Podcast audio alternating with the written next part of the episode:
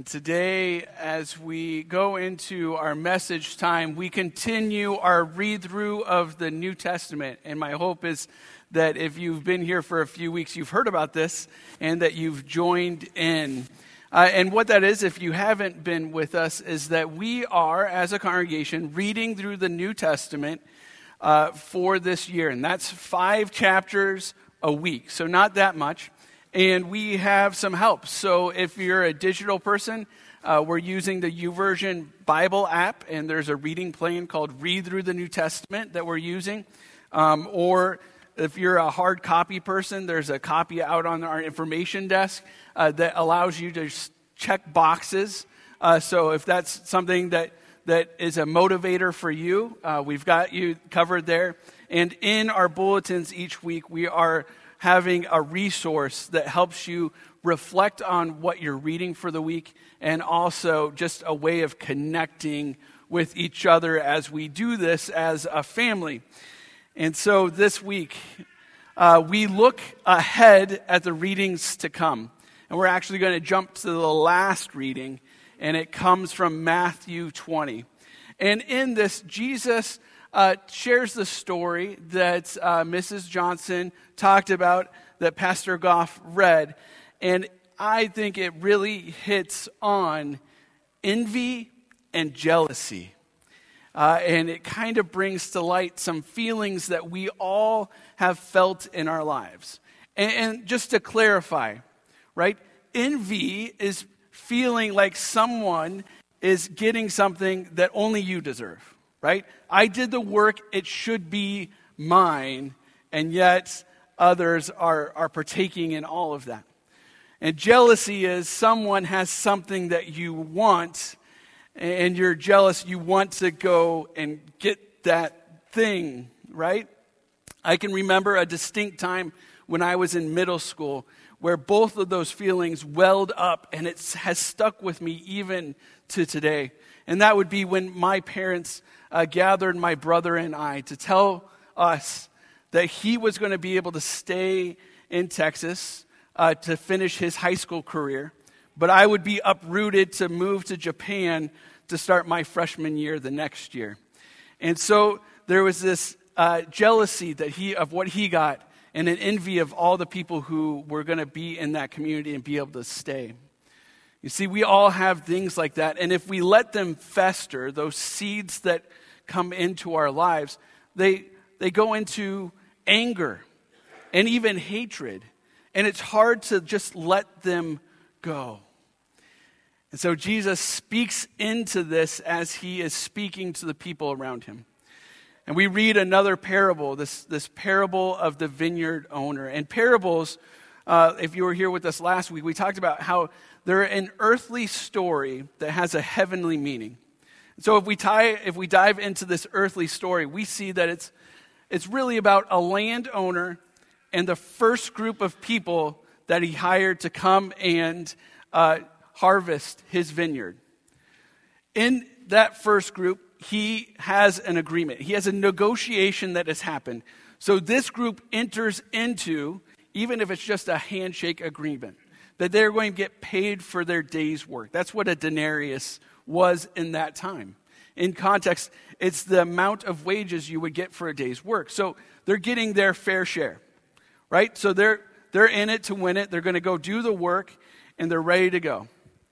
And yet, there's this foreman that goes out and he finds people. And uh, I, another version of the Bible labels it like this the third hour, the sixth hour, the ninth hour, the eleventh hour. I think for me that gives this like idea that it's it's a really full day of work. Right? These guys aren't slacking off.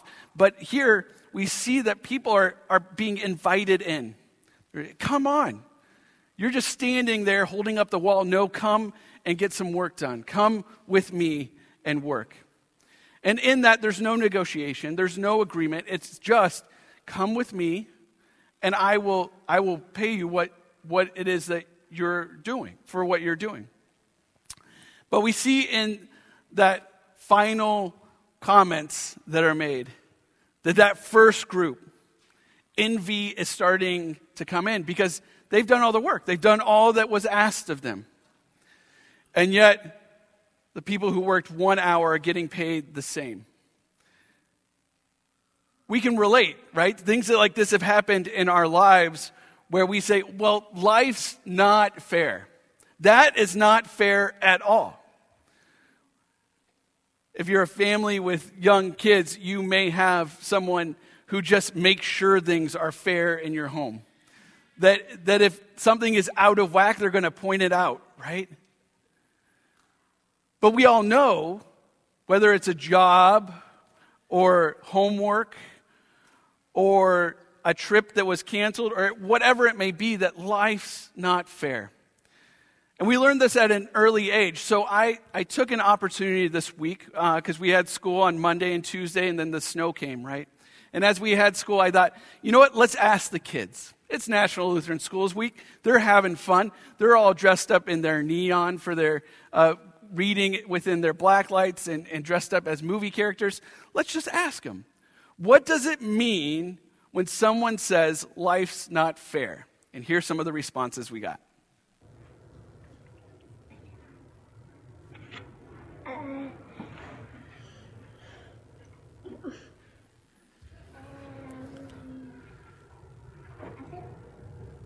I don't really know.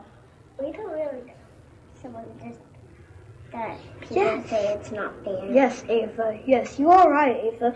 That is what that means. Because if sometimes people don't know what it means, they can um someone can say it again, then I'm sure they'll remember.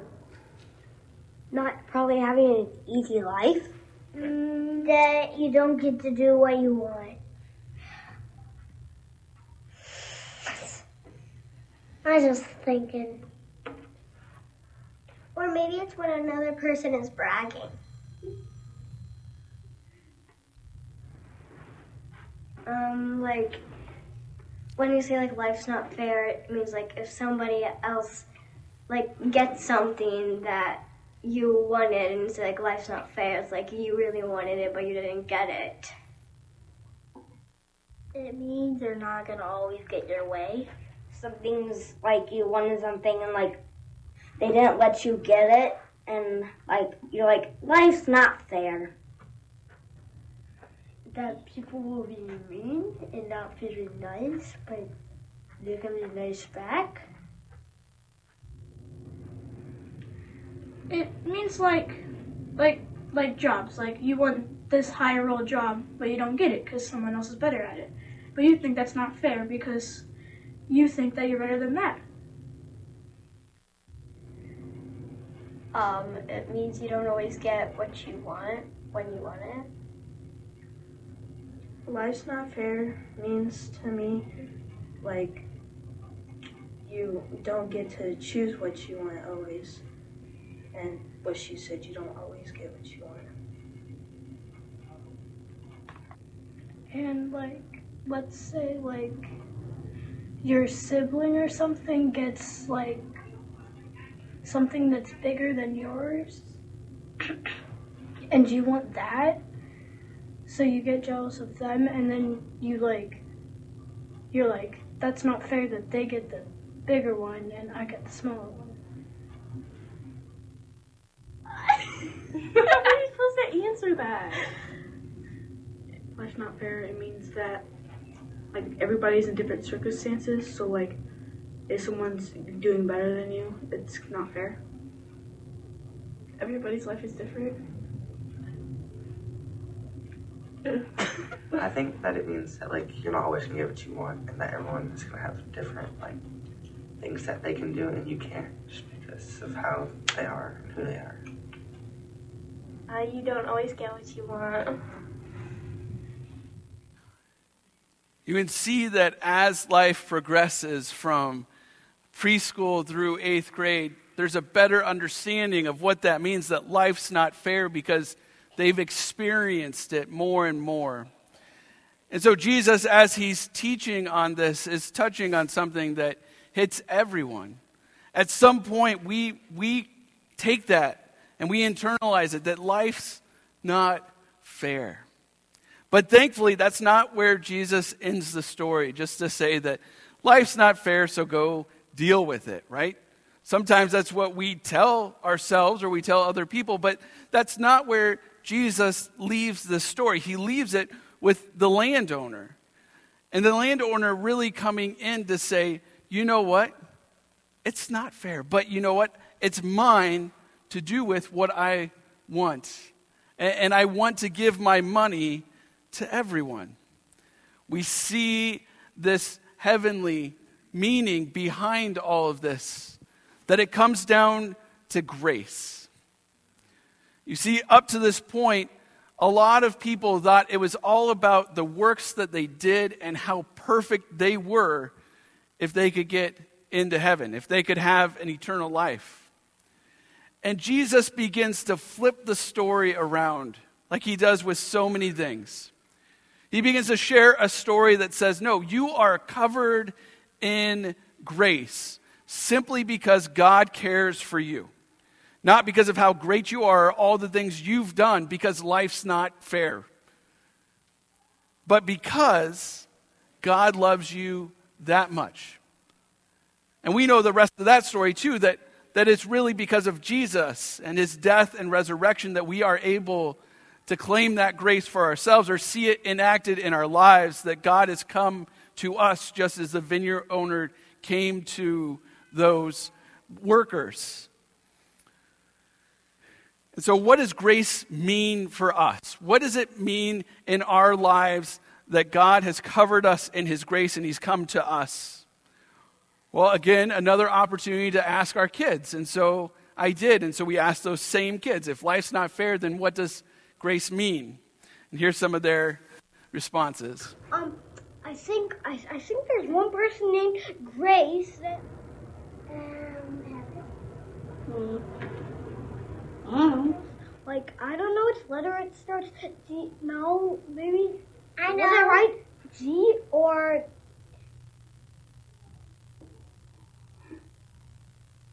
That Jesus is good. No. Spreading in God. Being kind and loving. Anything else? No. Or Jesus heals everybody? Grace is like what God's like giving you, and grace is like what God's giving you, and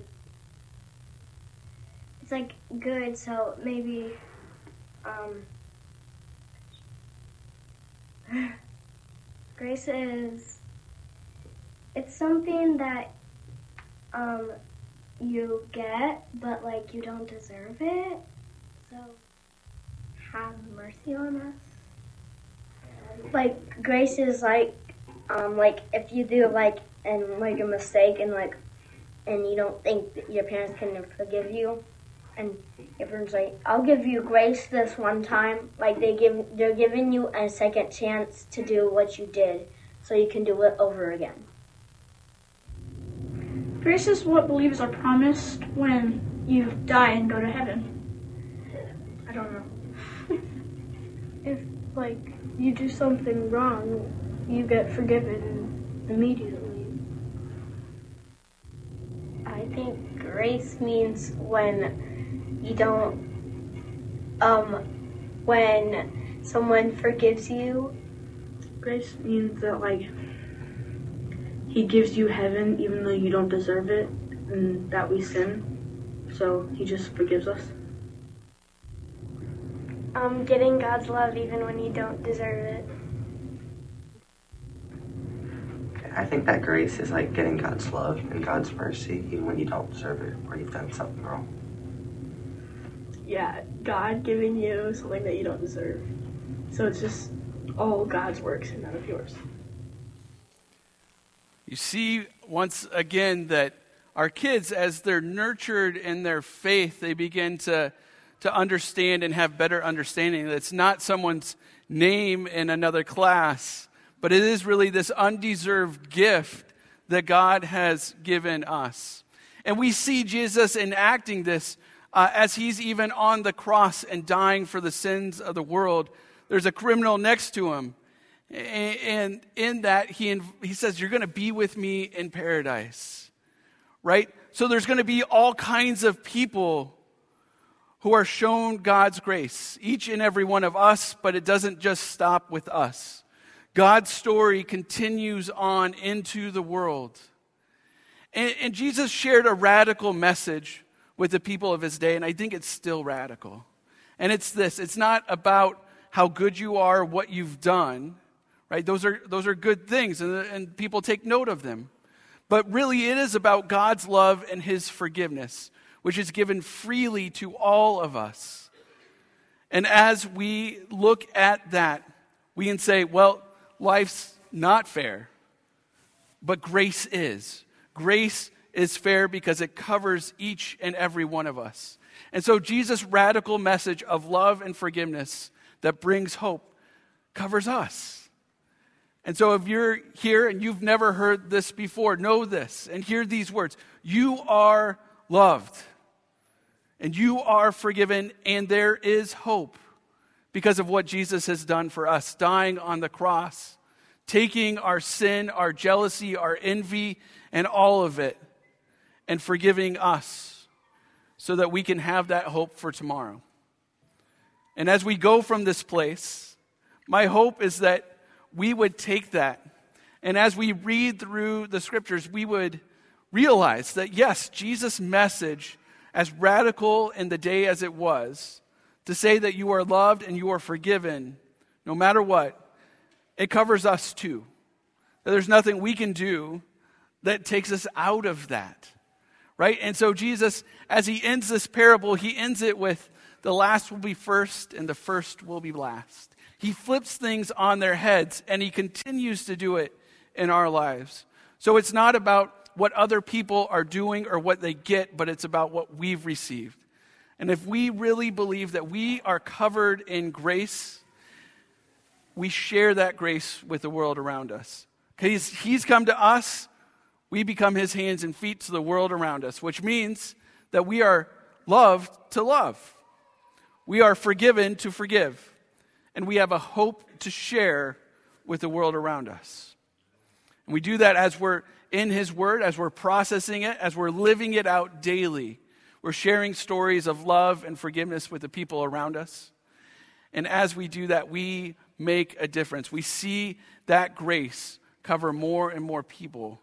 And we see God's kingdom enacted in our lives, through us, and in the world, just as He has from centuries, from all of time. He has covered people with His grace and will continue to cover all mankind. And that is an amazing story to be a part of. Amen.